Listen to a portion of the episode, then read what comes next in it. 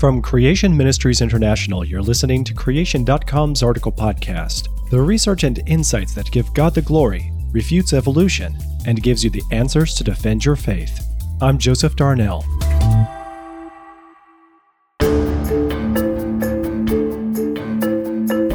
A survey of Australians by Reader's Digest showed that 4 out of 5 respondents believed that there is alien life in outer space. Reader's Digest chief editor Tom Moore said, Australians may be genetically skeptical about most things, but when it comes to extraterrestrials, close encounters, and other X Files matters, we really do believe the truth is out there. Even more startling were results that showed that over two thirds believed that aliens are likely to be friendly, and that around 6 out of 10 surveyed believe that aliens are already monitoring human activities. But to adapt a phrase from UFO speak, Australians are not alone. Similar polls in America and other countries have highlighted similarly large percentages of extraterrestrial beliefs. Where do such fantastic ideas come from? As I demonstrated in my book Alien Intrusion UFOs and the Evolution Connection, belief in aliens is a logical next step if one believes that life evolved here on Earth. Today, the majority of space scientists believe that life must have also evolved elsewhere in the universe. NASA's and SETI's searches for extraterrestrial life have an enormous impact on public perception, particularly with the incredible amounts of research money being spent.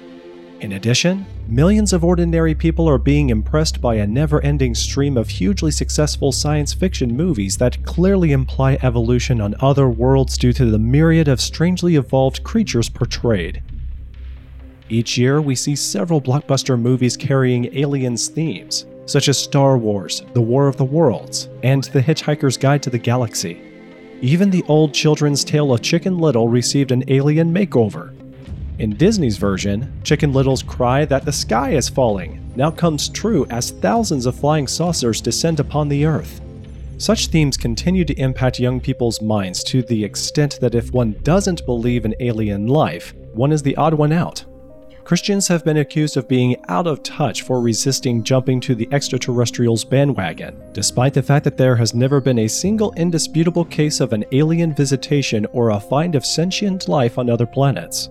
Even Tom Cruise, the star of the blockbuster movie The War of the Worlds, was asked if he believed in aliens. He said, Yes, of course. Are you really so arrogant as to believe we are alone in this universe? I'm not surprised that he would say such a thing. I believe this is a no so subtle barb aimed at Christianity.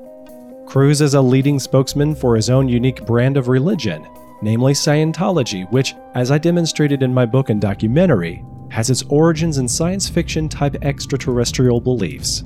We need to help our children understand the evolutionary undertones of such movie themes, even using movies as a teaching tool to help them understand that the Earth is special and that God did not create alien life on other planets.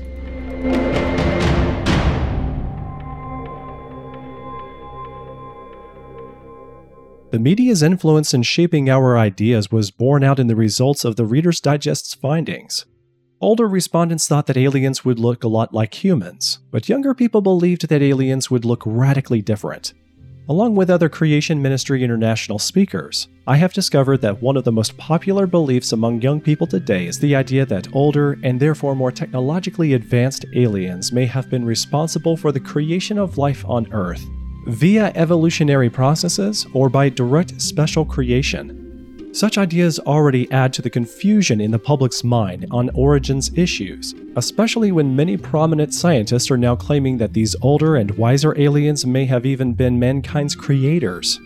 This is directly opposed to the Bible's straightforward teaching of God's creation of the first man and woman. Since we published Alien Intrusion, many Christians have contacted us to suggest that God may have created intelligent life on other planets. That's coming up after the break.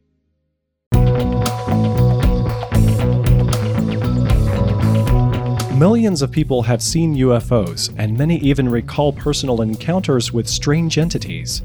The popular view is that these are advanced aliens visiting us from far away, but Alien Intrusion, the book and the documentary, take a deeper look at the events, the beliefs, the experts, and the people who have shaped our views in the otherworldly.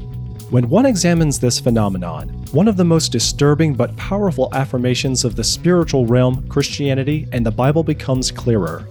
Alien Intrusion seeks to solve one of the most haunting and persistent mysteries of our time by addressing UFO sightings in every country, things seen on radar, what happened at Roswell, alien abductions, government cover ups, and even a new religion. The truth will surprise you. Get Alien Intrusion on DVD, Blu-ray, or softcover at creation.com/store.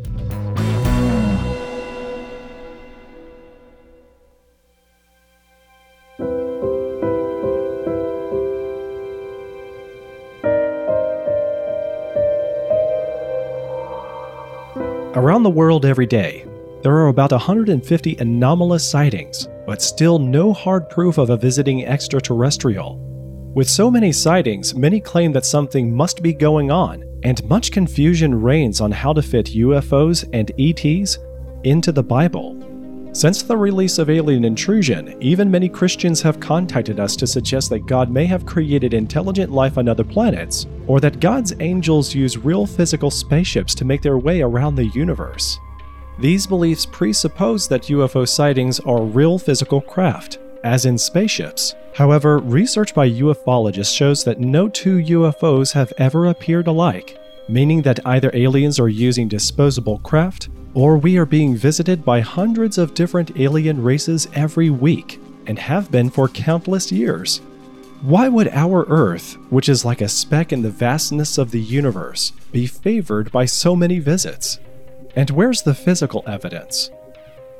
In 1996, Gallup poll claimed that over 70% of the population believed that the government knew more about UFOs than it was letting on, this was also born out of the Reader's Digest polls, which stated that over three quarters of respondents thought that UFOs were from outer space and that there had been some type of government cover up. This is not a weird fringe view of the community. On the rare occasion that the youth pastors have surveyed their youth on this subject, they have told me that the overwhelming view of Christian kids today is that UFOs are real craft and that aliens exist. From many years of speaking on the subject, I can also confirm from personal experience that many adults in the church would believe similar things, although they do not express them openly. Moreover, Christian leaders would be surprised how many people in their churches have seen something strange or have had experiences they have not been able to explain or have closure on.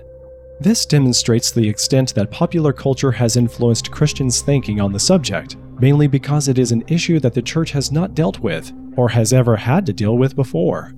Such views lead to doubts about the authority of Scripture because people believe that it is silent about such things, but it's not.